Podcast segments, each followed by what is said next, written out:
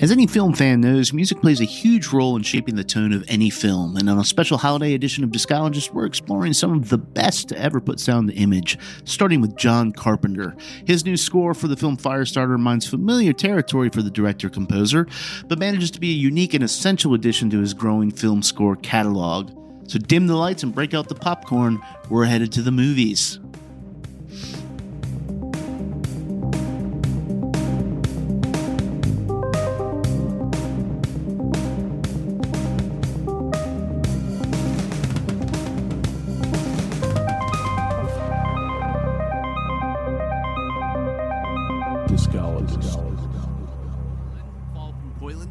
Show. Uh, I'm back trying in to the be bef- professional. Yeah, I know, I know. We aren't.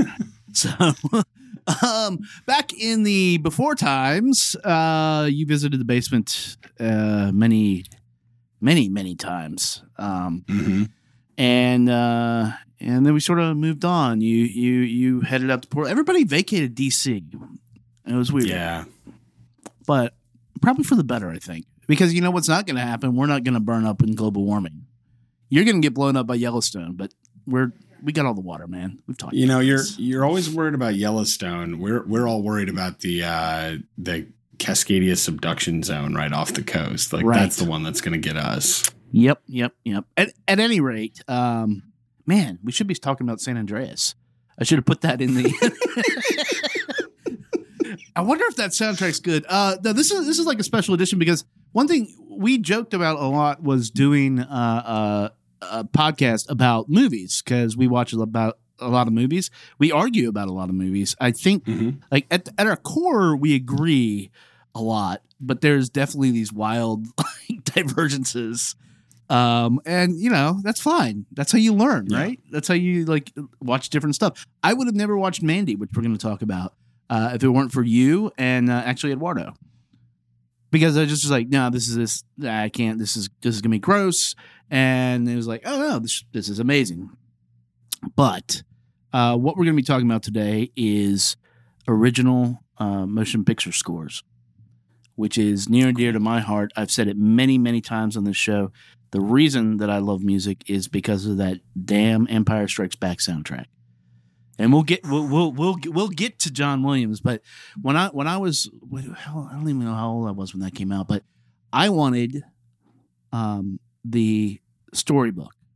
Back then, you could get records of a movie. So, and I still have the one. I eventually got it, but you have the Empire Strikes Back storybook record, and it like has little scenes from the movie cut up in like an album length, so kids can digest it, right? Yeah, I mean, you've got a five year old, so you're like, you're probably like reading him stuff like that. It's like condensed versions of stuff. Absolutely. So my parents, uh, and I don't know how they did this either because we lived in Bedford, Virginia, um, went out and got the John Williams score. And I played it like five times and there was no dialogue. I was like, what the fuck is going on here, man? Like, I don't understand this. Uh, but I was hooked. Uh, and I was hooked by uh, John Williams. And then I started to explore like other stuff. And ever since then, I've been paying attention to uh, music and movies, and to the point that like now the music that I make uh, is heavily influenced by a lot of this. But we're gonna we're gonna get to that.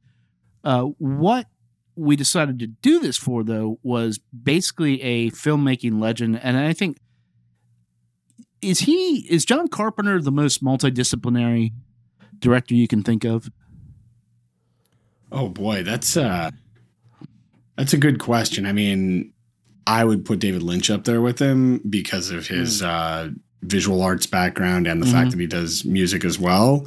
But, you know, it's not a contest. Like these are guys who can do every aspect of filmmaking and then branch out beyond that to uh to other arts as well. Yeah, yeah. And John Carpenter famously, uh, aside from pretty much starting the horror genre with Halloween, he did the score. Um, that uh, we, I'm not even going to play it because everybody knows it. You know what the score for Halloween sounds like. It is like burned into your mind. Uh, even if you've never seen Halloween, if you hear that, you know something is fucking wrong. Um, a couple years ago, he I mean, I, hold on, hold on. I, I assume you mean started like the modern slash. the modern, yeah, yeah, yeah, yeah, the modern slasher genre. Excuse me. Okay, See, this is gonna fall apart really fast. Just- just making sure. um, but uh, so back in the day, he did movies like Halloween. He did movies like The Thing. He did Escape from New York and all this stuff. And he he he scored all these stuff on like at the time they were new, but like really kind of low tech synths. And he was interested in in how these sounds because you know bigger movies had the London Symphony Orchestra, for example, playing on it, uh, and he was interested in, in like DIY stuff, and that's what he had available to him. So he put that in the in the films. It worked because his films were kind of DIY low budget themselves, right? If you any of those movies, except for the thing, I think any of those movies you look at them and you're like, wow, this is like shoestring budget, highly effective, um, Mhm. and, and it's effective because he he could touch like every part of it and make it like work together. Like think about the fog. Like that movie is literally just like shots of fog. Yeah, Eh, not always to its benefit, but uh, No. yeah, But the music is it sets the tone for that, and the music sets the tone in music. It always has in, in film. It always has. Um, him and his son now started working on stuff. Cody Carpenter, along with Daniel Davies, they started working on music together. Uh, they did the reboot of Halloween, or not even, that wasn't even a reboot. I think it was like Halloween Kills, um, uh, the one that Danny McBride did. Um, Oh, and yeah. yeah, and so they did that, and now they have all these different. What's hilarious? They have all these like insane tools at the, their disposal, and it still ends up sounding pretty much like what it sounded like back in the seventies. Um, but the movies haven't changed. I don't think. If you saw that Halloween, you it, it was not um, like a Blumhouse film, which Firestarter is, by the way, a Blumhouse film. It was very uh, old school and very like compact you know you didn't it wasn't like a final destination you know you didn't have to have any high high special effects or anything. Um, for firestarter though i want to play a track from this right now. Um, this is the end credits but end credits for movies are for me some of the most important it, it's how if if you are like a say an indie rock fan like you paul who doesn't uh, you do enjoy some classical music and stuff but if you don't like know that stuff and you need to like get into it they're always going to drop every single theme pretty much in the end credits right? It's going to be a, a big montage of stuff and you get an idea what it what it is like. So i'm going to play a little of this and we'll come back and talk a little bit about firestarter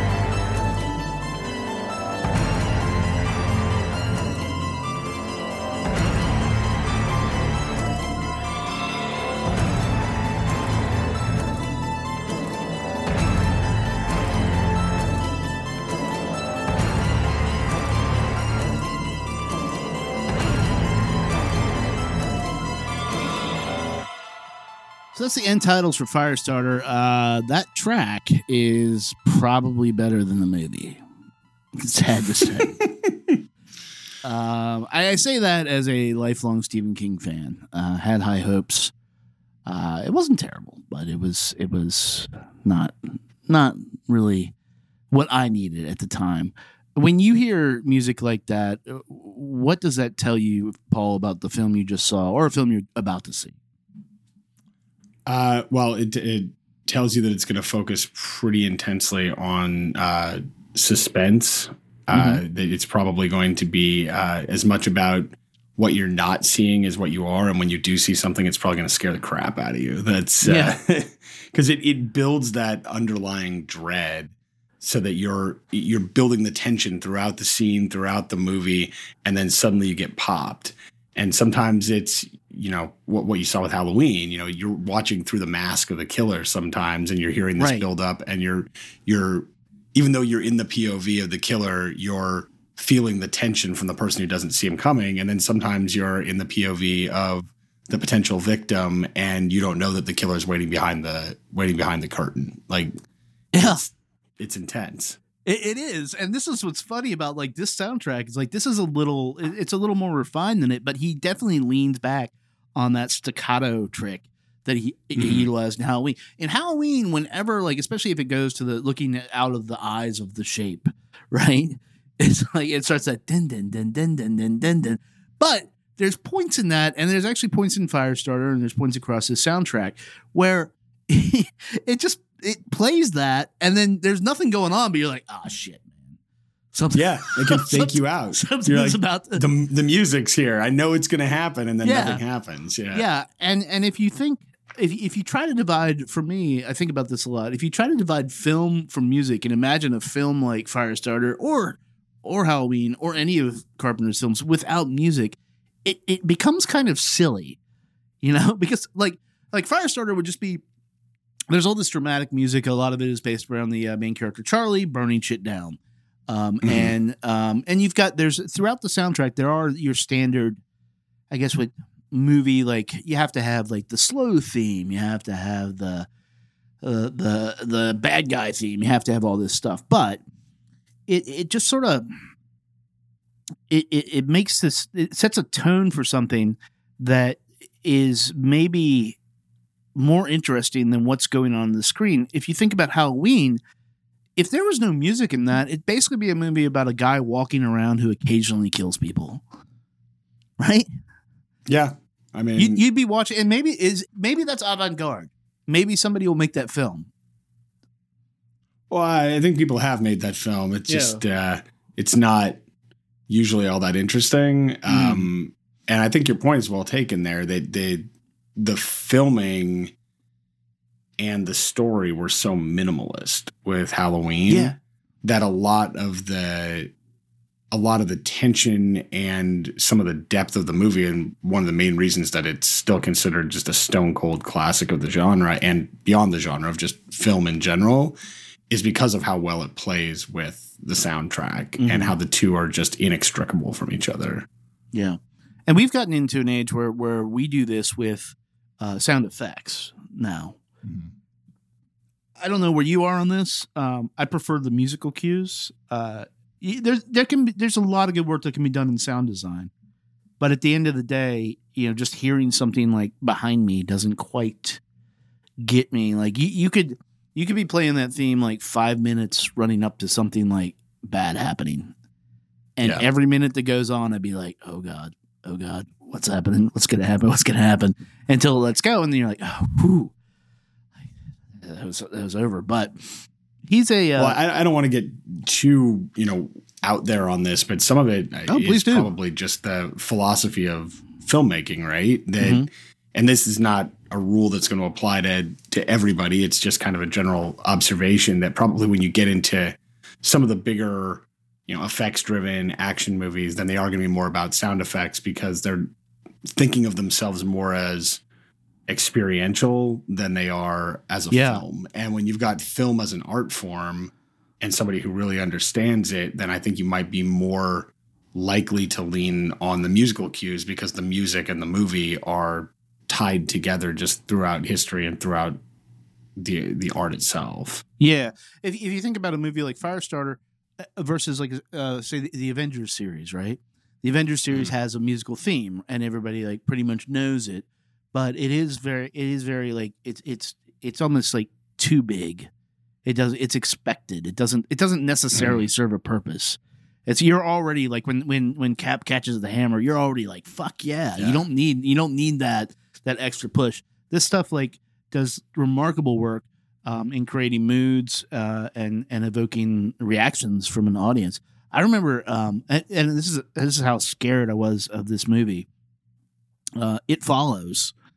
Uh, I don't remember the music, but I could not watch it because there was this underlying. I, and if I remember correctly, it was it was a very just low key, uh, lo-fi like soundtrack that was just you know just hanging out there, and it would occasionally like tweak you. I mean, like, hey, buddy, maybe something's about. Oh man, I'm gonna have to rewatch that because I I might just be a testament to the you know the tension in that movie, but I don't remember the music at all, which which is another interesting thing. Like we're talking about right. scores where you remember the theme and the and the way that the and the way that the music is used within the movie but there are others that i think can be just as effective where the it is so well integrated and it's so subtle Mhm. that you just don't even think about parsing them like that's not what carpenter does and carpenter's doing an entirely different No. thing yeah. but there are there are composers where it's so well lined up that you almost don't even notice that there's music there but if you pulled it out of the movie you'd think something was missing Yeah, that's what I mean. You, you think it, was- this is silly. What are like? What are they Yeah. doing here? It doesn't work. Um, you know, John wasn't the only one who used synths. Uh, in fact, in the '80s, uh, since since we're new, uh, you had two big names that we're going to talk about. Um, one of them recently passed away, Vangelis. He's a, uh legendary Greek composer. Uh, another one made, uh, and this this band was actually a band, so they did not necessarily just do movie scores. Tangerine Dream out of Germany. Uh, was this duo, and they have they have a Warner brought me a release. It's like a live concert from a cathedral or something, and and it's fantastic. But it is very like Kraftwerkian, and it is Mhm. very very much, um, very much of the time and what you would expect from that. So a lot of repetition, uh, just kind of each song has a very specific vibe, and that's it. Um, they were tapped. Uh, they they did a lot of music. Also, Toto did a lot of music for whatever reason, soundtrack work. But Tangerine was tapped a lot in the '80s to do music. Uh, they did the music for one of my favorite films of all time, Miracle Mile. This starred uh, Anthony Edwards and uh, oh, can't remember who else, but uh, it it was his. It was supposed to be his breakout. I think Mare Winningham. It was supposed to be his breakout movie role, and to set up set it up, it was basically uh, this guy in Los Angeles, in the Miracle Mile. He um, meets this girl, and he's like, "Hey, man, this is going well. This is this is this is fun." Uh, and he's got a date for later on that night. And then he's walking around. He's walking out of the diner, um, and the phone rings. This is back when we had payphones. And he picks up the phone, and it's a kid in like Kansas or Nebraska or somewhere who is just yelling about the the missiles have launched. They they did it. They went and did it. They destroyed the world. And he's like, "What? What are you talking about, dude?" And it's it's a real time movie, so that means that like from that point forward, you're in real time for what's happening. Uh, Have you seen this, Paul? i haven't Oh my. God. i'm aware of it but i haven't We, seen when it you're out here in July, we will watch it. It's amazing. all right But yeah, but so it's a real time movie, and and it's and it's it's a love story based around uh, trying to escape nuclear annihilation, and they put out the soundtrack for it that is all just electronic synths. It sounds it, to many it might sound cheesy. To me, it sounds exactly like uh, this stuff should sound. Uh, the name of the track I want to play off this is Teetering Scales. This is actually the first song, and I don't even think it's it's in the credits. I think it just like it opens with this, but uh, this will give you a sense. Before you knew anything was going on in the movie, it says something is going on that's going to be pretty bad here. Here you go, Te- Teetering Scales from Tangerine Dream.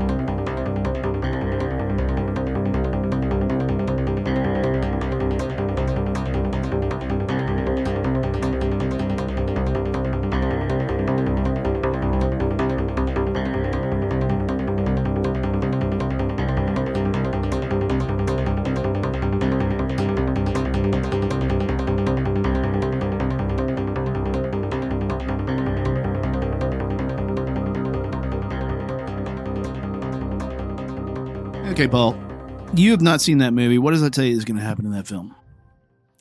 Well, I think my heart rate went up by about 20% during that. Right. It's uh th- this is a movie that's going to be an absolute race against the clock. There's going Yeah. to be a lot of running, there's going to be people getting chased. yeah, yeah, You're going to have some real near misses.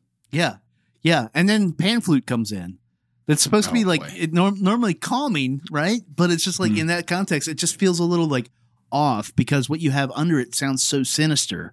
You know, it's just that re- the repeating phrase going over and over and over and stuff like that.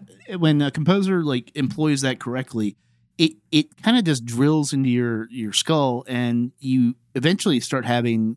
I think people start having like bad reactions to it.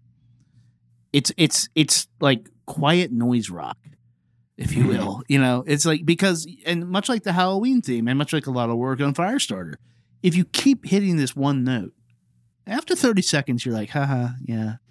After after a minute, you're like, yeah, okay, I get it. And after two minutes, you're like, uh, is, is this what's gonna happen right now? You know, it just it's because it doesn't make any logical sense. What we want is like progression in, in Yeah. a song. We want it to like get to a point, and the point is it's to, supposed to evoke a feeling.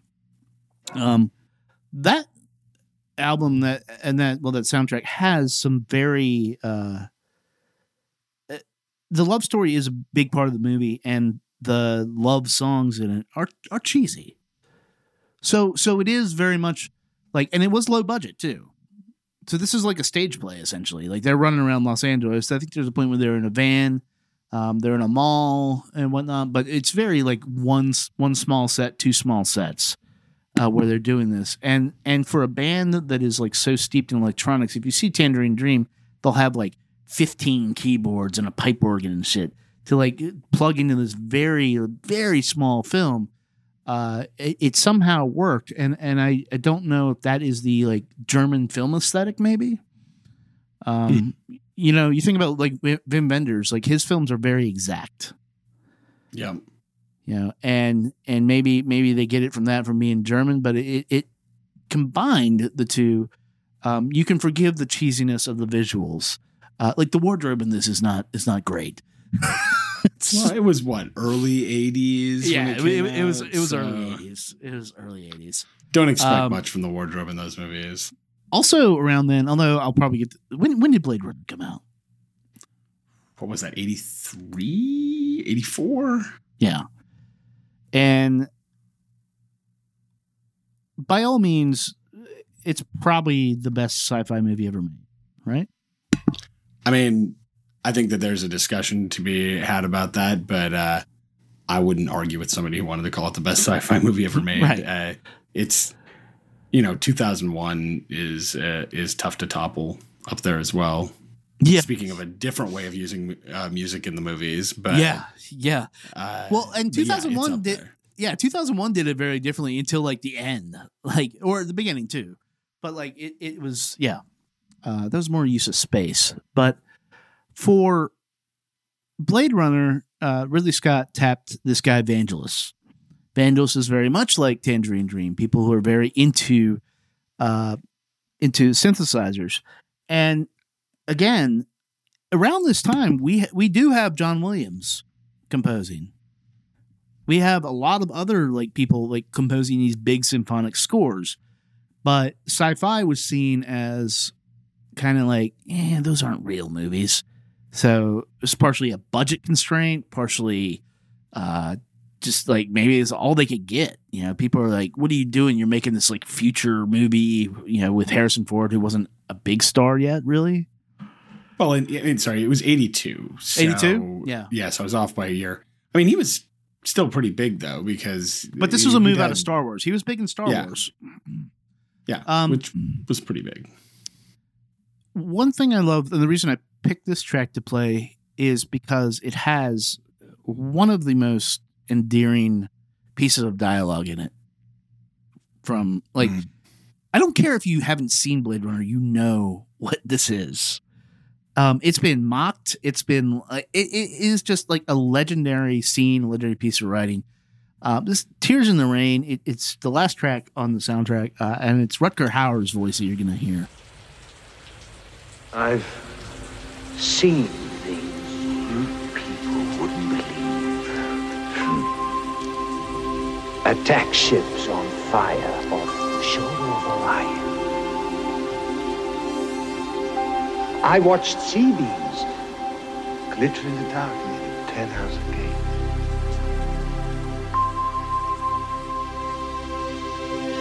All those moments time.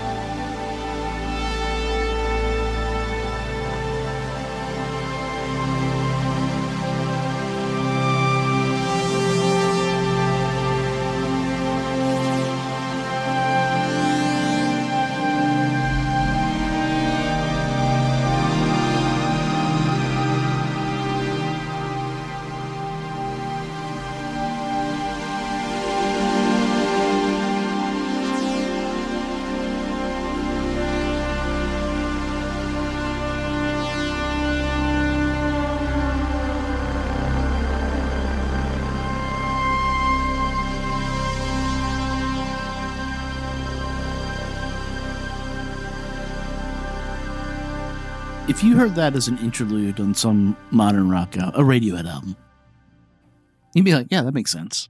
Yeah, absolutely. Vangelis was so fucking rock and roll, like that he, like he had no reason to include that bit of dialogue in that piece of music, except for that it's fucking awesome. Yeah, I mean, I think that is reason enough. I mean, it, Yeah. it's it's too short to be called a monologue, but that is one of the just most famous snippets of dialogue in the last forty some odd years of filmmaking, probably. So Mhm. Yeah, I might be overselling it because Blade Runner is one of my favorite movies, but it's awesome.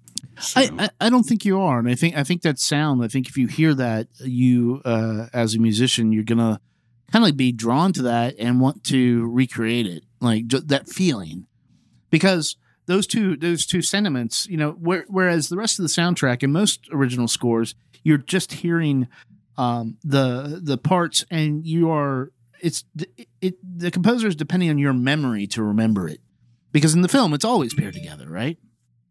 But the composer is depending upon your memory. But in that he's he's kind of saying like this is this is inextricable from this like this piece of music is this this is the piece of music is what it means and this is what you're gonna take from it um, which again that's that's fucking rock and roll dude yeah. that, that guy and, and that guy's sound didn't change that's the best part about Vangelis. It's like people would just go to him and be like, I, I want the Vangelis thing. He'd be like, All right, like here we go. Hey, this is the Vangelis Well, thing. and it's actually it's so inextricable from the Blade Runner aesthetic, or has become such Mhm. that. Well, I mean, we get into the the next person we're going to talk about. Uh, they actually switched composers on Blade Runner 2049 because the person didn't that even That's though it was a composer that the other that the director had worked with so many times before because it didn't sound enough like Vangelis. It's just like this It's not working because I need about that, that. Vangelis sound on Right. my Blade Right. Runner movie. Right. It's a, I mean, it, yeah, it's it's such an identifiable, um, like it, it's it is the Beatles for me at least. It's the Beatles of uh, movie scores. Uh, people are composing music for narratives, uh, if you will, because even that back then that sounded futuristic. Mhm. Listening to it just now, it still sounds futuristic. Futuristic, but also not unrecognizable, which was, I think, part of Yeah. the genius of the Blade Runner aesthetic, where you're looking at it and it's undeniably the future, but it's so recognizable as something that could easily be your future. You Yeah. know, that could easily just be right down the road. Yeah. and that Vangelis sound is right there too. Like using, obviously using instruments in existence, not creating anything out of whole cloth, but it's like two steps removed from where you are right now. Yeah, and I mean that's the trick with synths, right? Is like people were like using them as new music or new ways to make music, but they were hopefully employing old music ways ways to make music. Same way they did with fucking distorted guitars. You know, there, Yeah. there's just there's just a there's there's a good melody and there's a good way to build melody and do all this stuff, and you you compare something like that, which is way more sophisticated than like John Carpenter's work or even Tangerine Dreams, honestly, uh, and but it it achieves the same thing. Um, if you, I don't know if you've listened to any Vangelis stuff like outside of film, but it is very much. You, you find yourself kind of wanting uh, it to be for a film. That makes sense. Yeah, that makes yeah, sense. Yeah, which is which is you know kind of uh, it gets into like the synesthesia of listening to music, uh, and and it just like you you hear it and you're like, oh, I can make up my own narrative instead of having this grafted onto it. Um, which, to be honest, that's what I think most music is sup- good music is supposed to do, uh, and uh, and you shouldn't be told what something is about. Uh, unless it's this from Vangelis, and then he's going to tell you, and you- you're going to be like, "Yep, that's what it's about." Uh, I didn't even realize we had this this good a segue into what we're going to talk about next. Now we're, we're going to jump a bunch of years forward, um, and um, these lessons that these guys laid down have not been forgotten, and I think they've the the three of those competitors that we just talked about have been sort of integrated into how people are making stuff. You can surely hear a bunch of like knockoff John Carpenter in any horror film. Mhm. Like they can hire just somebody with a fucking like DX7 uh, today, it's still a DX7, um, and like be doing that stuff. But again, it depends on like how it meshes with the music, and then if it can exist like outside of it at all. Um, for the next two people we're going to talk about, I think it can. Uh, Jóhann Jóhannsson, Icelandic composer. First off, how would you describe Mandy to somebody who is like has no idea what we're talking about? Oh my gosh, it is a demonic heavy metal fever dream that Mhm. has kind of a bare narrative to hold it together, but the narrative is almost incidental to enjoyment of the movie. Like you get into a hallucinogenic movie space Mm-hmm. and you just have to ride the vibe of the movie. And if you can't do that, then there is nothing there for you. Yeah, yeah, that, that's pretty right. I don't know. Um, it, it- a lot of what is used in the film is use of color. Um, everything is oversaturated. There's not a single scene that you're going to look at and be like, "Oh, this is some good lighting." Everything is oversaturated. Um, everything is. I hesitate to say dreamlike um, because, it, like I said, it is it is nightmarish. Um, but it's not like, and this was me. This is my hold off on watching it. So I'm like, I don't need that. I'm like, yeah, you kind of do. Um, but it's what it sounds like to me that's most fascinating. And again, this movie wouldn't work without the the sound. Absolutely. It, it, if it was just Nicolas Cage, like chainsaw him, chainsaw fighting motherfuckers, um, and the various other thing he he does, uh, it it just wouldn't work. But when you have a track like Forging the Beast, which is look, this is a very simple track, and, and, and we'll talk about this what this does, but it this is just the entire tone of the film.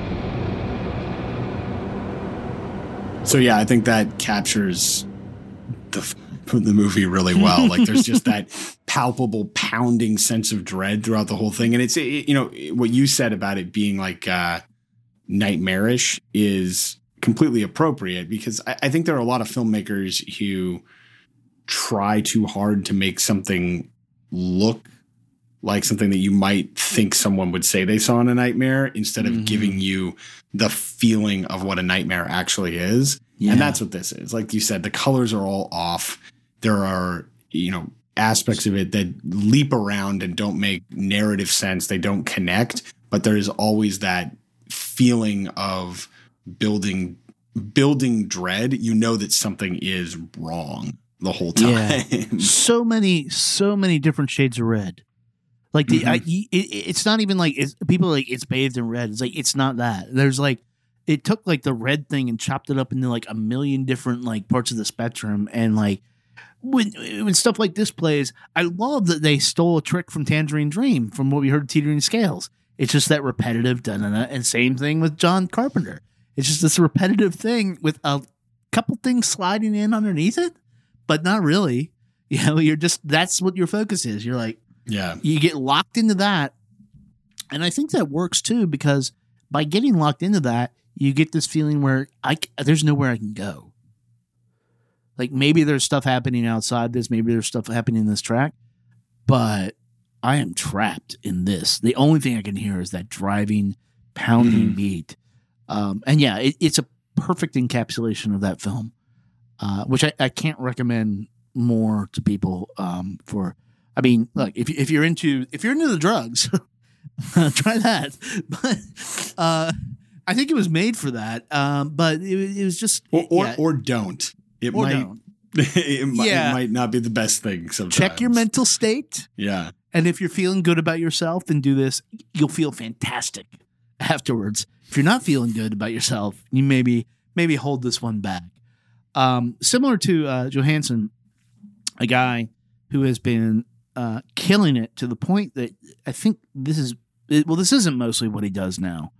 Uh, because uh, there's a new album coming out with him and a bunch of guys. It's fantastic. Uh, Colin Stetson, a uniquely uh, just freak of a of a saxophone player and, and composer uh, has he, he's played with Arcade Fire. He put out uh, remarkable albums with Sarah Neufeld. He put out his own solo albums that involved like robot horses on an island, like overthrowing some like fascist regime.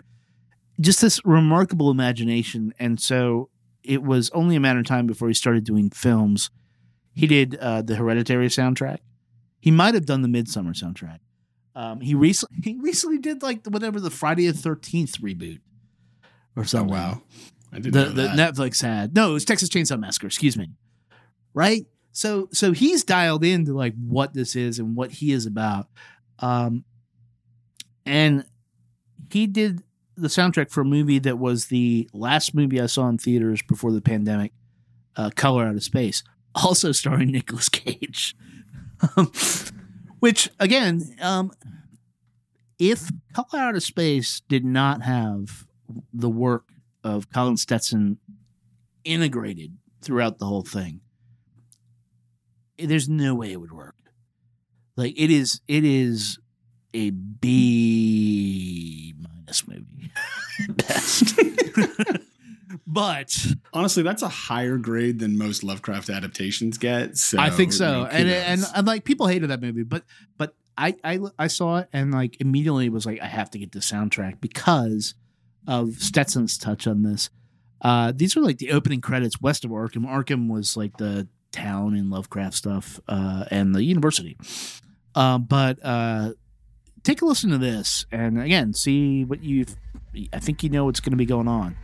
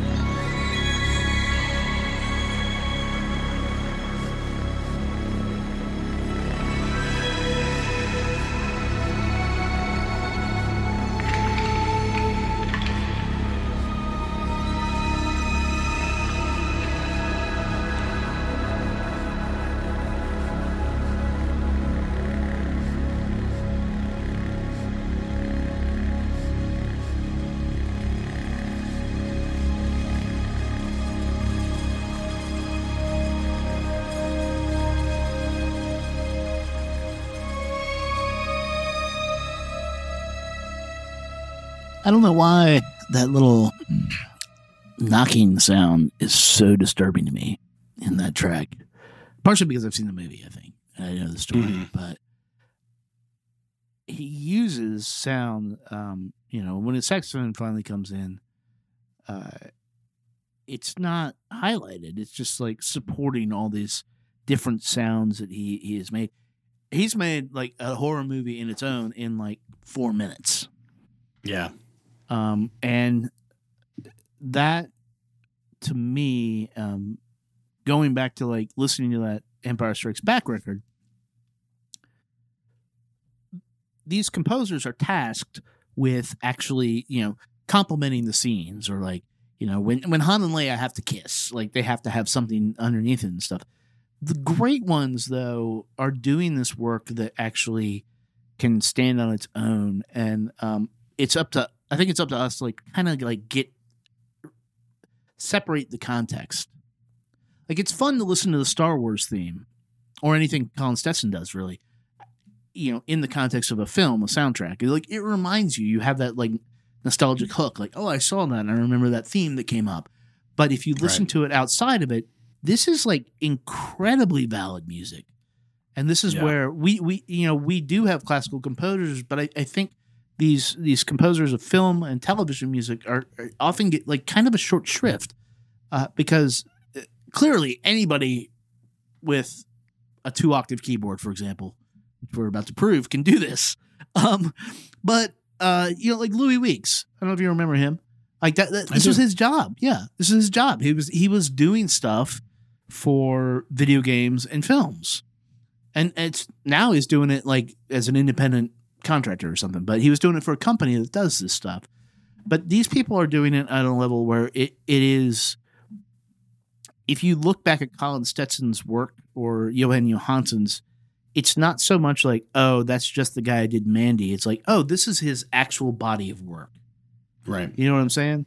And and it needs to be considered as like, oh, is this person actually a fantastic composer? I think the answer for all these guys is yes. Yeah, I agree, and I, th- I think that's a great point you made about folks getting short shrift. Like, other than you know the the real titans of Mm-hmm. the genre, the only names you hear that are that are brought up as you know household names or even just that casual folks would know um, are usually people who made their who you know who made their career in I guess more traditional music forms and then started doing films. Like Jonny Greenwood Yeah. gets a lot, you know, gets a lot of props. Yeah. And Atticus Ross gets a lot of props uh, because they were doing something else that got them noticed beforehand. And they both do great work, but they didn't start by doing film scores. Yeah, Jonny Greenwood is a good example, uh, and somebody maybe we should have played uh, because his stuff is. It started off very Radioheady. I mean, that's what people wanted him to do, um, but it, it has evolved, um, and and it. I think it's when you are required to write to a narrative or think about a different narrative, maybe it forced him to like consider like radically different instrumentation uh, and and like what you want to say because invariably it's what these people are trying to say and you're competing with like what the filmmaker is trying to say Yeah. Yeah, it's a it's it's a tough balance to, you know, bring your own aesthetic in and then make it work with the movie. You've got to have the right fit of uh you know, the right fit between the composer and the movie, but also I don't know, it's you have to be somewhat subservient to the film's vision without giving up what makes your music unique. It's it's a Yeah. really tough balance, I think. yeah and it's very different i think from doing pop mu- pop music for stuff Yeah. yeah, uh, you know maybe we'll head into the danger zone paul i don't know Oh But- no. no, no, we won't head into the danger zone. I, you know, but like if you think about, uh, uh, actually, that's a good example. The Top Gun soundtrack back in the day, I listened to it, and it's all stuff that was arguably made for the song for the for the movie. All these tracks are are geared towards scenes in the movie, but they're pop tracks. Um, the new one, like they just I, I guess they found like the biggest stars whatever. It's it's sort of like the weird james bond phenomenon of like get somebody to do the the theme song and then like somebody else to do like literally the narrative sing the narrative of this one scene and keep going like that. Um and and so that to me seems like a little bit of a lost art and a lost opportunity because what like say people like john hughes did back then was he went around he was basically an A&R guy and he went around to clubs in Chicago and was like what is this band playing like who's this on the radio oh we're gonna we're gonna put them in the film. We're going to maybe even craft scenes around. Like some kind of wonderful was basically him being like, I can include all these bands that I love. Oh, you know, I, I had no idea about that. And it's uh, uh, it's a so much more interesting approach than folks now who are like, uh, which pop song can we slow down and put a have a children's choir sing? Yeah. yeah. Yeah. That is. yep. Or I, I will say, as much as I did not like the uh, the Dune score is okay, but as much as I did not like the Dune movie, the the the perversion of Pink Floyd in the trailers was pretty pretty good. Uh, n- not so much in the Batman. yeah. Yeah, I mean, it's it's good. There's a reason they do that for the trailers, right? It works, but Well, it the song is proven to work. That's why they do it. The song, the song, and, and all these composers, the song is like not proven to work. They may be Mhm. drawing from stuff they know is going to work, but like, I mean, Highway to the Danger Zone was not a hit without Top Gun. that's true. It was so far outside of Kenny Loggins shit at that point. But you have that video, and it's just like, oh shit. They're flying planes. It's the danger zone. Oh my god! And and that now is so ingrained in society. It's on fucking Archer. I was going to say, do we even have Archer without Danger Zone? I No. feel like those two are Yeah. tied together. So, but uh, that that that might be. We might be do an entire other show about uh, pop uh, music in, in Great. And stuff. Yeah. Right now, though, we're going to be incredibly self-serving um, because I have been influenced by all of these people. Uh, more in in prepping for this, I realized I am probably going to get sued by John Carpenter and Colin Stetson. I'm I'm okay with that. I think I think I'm okay if, if they want to take legal action, but I I don't think you're going to get sued. I think that all great artists stand on the shoulders of giants, right? Maybe, you've got maybe. your you've got your influences, and you wear them on your sleeve, and you do something entirely different with them. Yeah. And what I did with them, um, which is something that w- I hope to be finished this year, uh, around October last year, I started thinking about a fake horror movie that was centered around our neighborhood. That was about we have a river running under uh, South Delaware, and you know, lots of horror movies with tunnels, dripping water, and lake monsters, and all that stuff. And I said, you know, there needs to be some cheat. Oh, there's a there's a tower too. You'll see this. There's a tower that sacrifices definitely happen at in Bayview. Everything is like cottage level, and then there's this like 20 story tower. You know Oh, what happens, fun. Paul. You've seen fucking movies. Yeah, Yeah. So so I so I started writing this and I got the theme and I was like I can't finish this by Halloween, but I'm, I aim to finish by this Halloween. So right now I'm going to play. Uh, this is my uh, pseudonym or whatever, Maximilian Reinhardt. Uh, this is the opening credits to a fake horror movie called Dark River.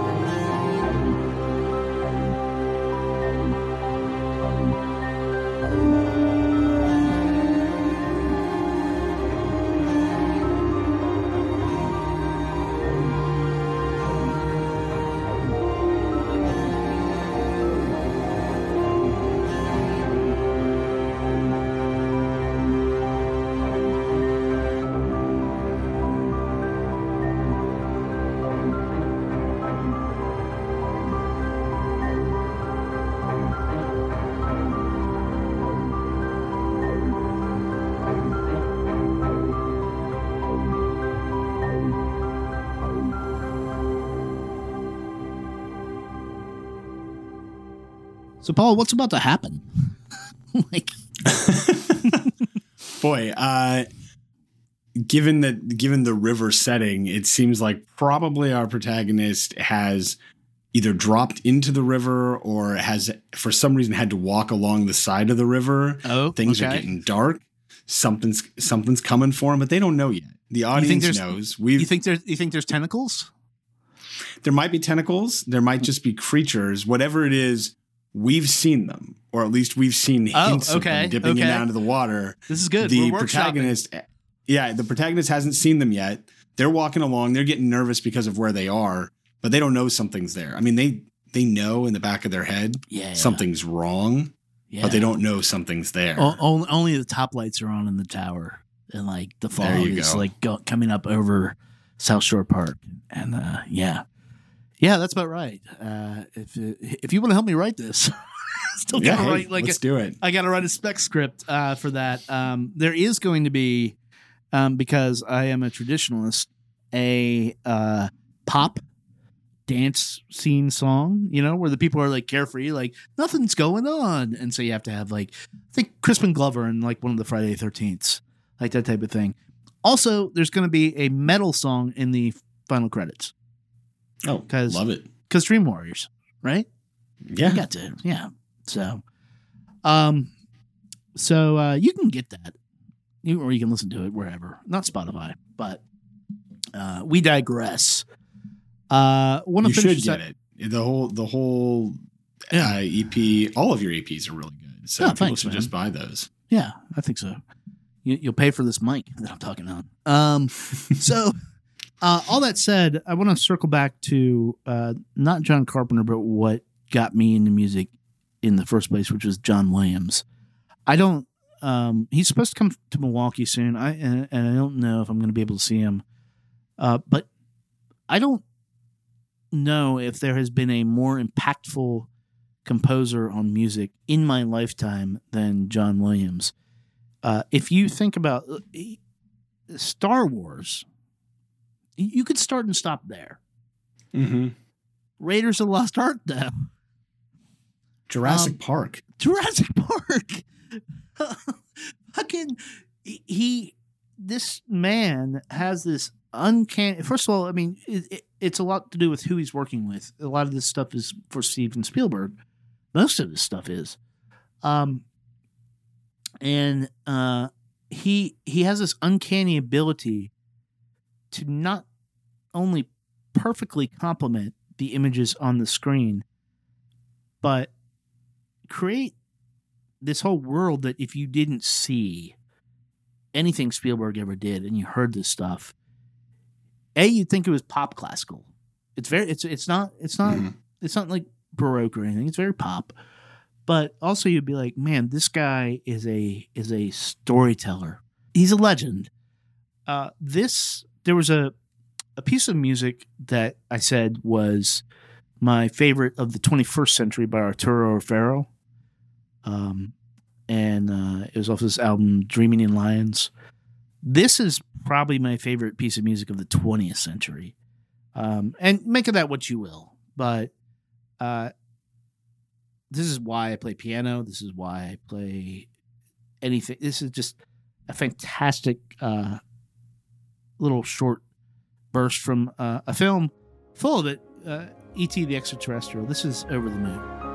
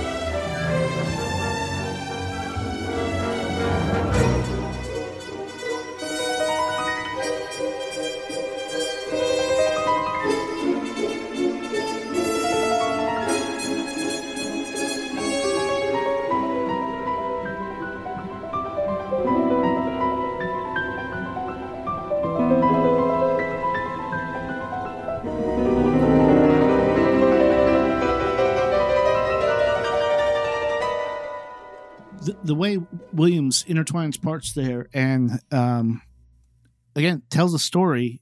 I know what happened. Every it's called Over the Moon. Everybody knows what happens if they've seen ET. Like it's when it's Right. flying over the moon. But like without words and in a very complex way, there's like five different voicings going on, and each of them start playing a different melody at some point and somehow he locks them all in. Without in in pop music that's easy to do because it's drums. You keep the drums or the bass going. You can go you can go all over the place as long as you have that center. Classical not so much. Especially this where it's not like there's not like a rolling timpani there's not uh except for that piano line like there's there's not an anchor and that piano line drops out. Then he starts playing like jazz shit. Uh it is um it- it's just a remarkable piece of music. That whole, that whole soundtrack is, but you know, when we talk about like people who are making the giants who are making music uh, of the 20th century and 21st century, like it is, you just can't exclude like John Williams in. You can't look at pop stars over like John Williams. I if that makes sense. Eh, he's he's an absolute legend, and Yeah. you know, he, he his music is so good that even when it's attached to a bad movie, you still want to hear the music. That's I what I'm saying. People will dog on the Star Wars prequels constantly, and probably they should. Yeah. But find anyone who will deny Duel of the Fates. Correct. Right. Right. Right. And that is that's why we're talking about this because it, it's a different side of music. You hear you think about Spotify and people I don't get paid on Spotify or whatever. And not everybody has to do this. But this is what making actual this is this is doing the math correctly. This is not about emotions necessarily. Um, this is not about your feels. This is about like sitting down and using the tools and the knowledge that you know to evoke a feeling Yeah. without your voice. I I, I want to point that out too. None of these have vocals,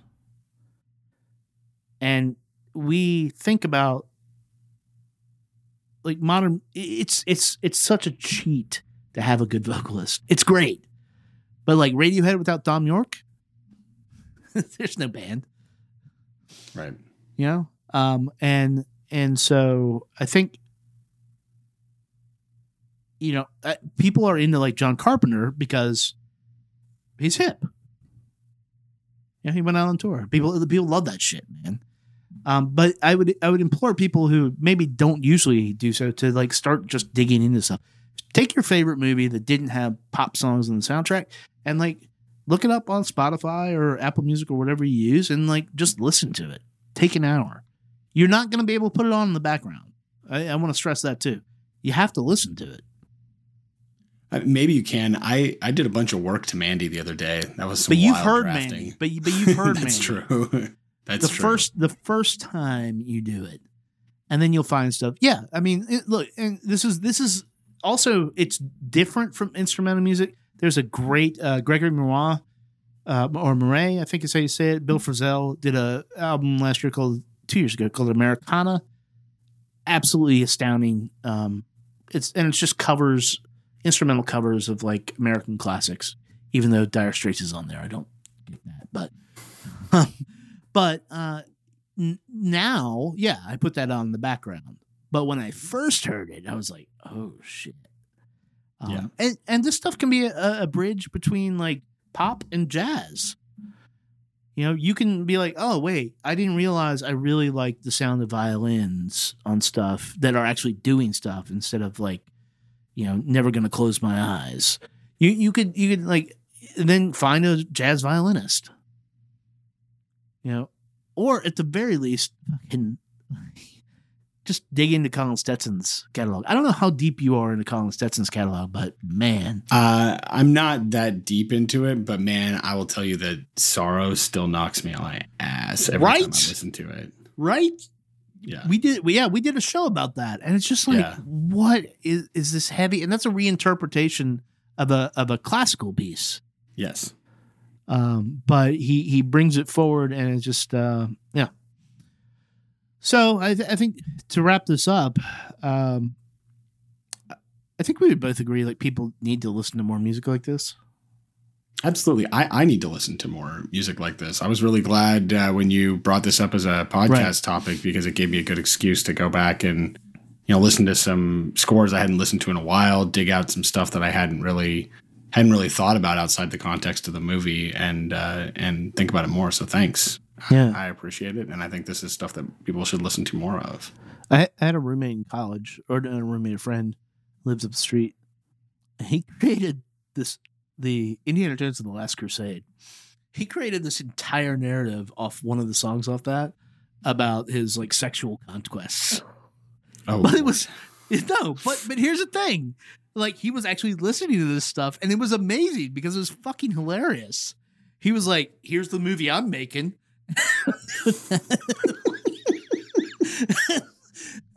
And uh, you know, uh Jim Calland, if you're listening. Um, but yeah, it was it was just like that type of uh how how deeply that can spark your imagination, even if it's uh, uh lewdly.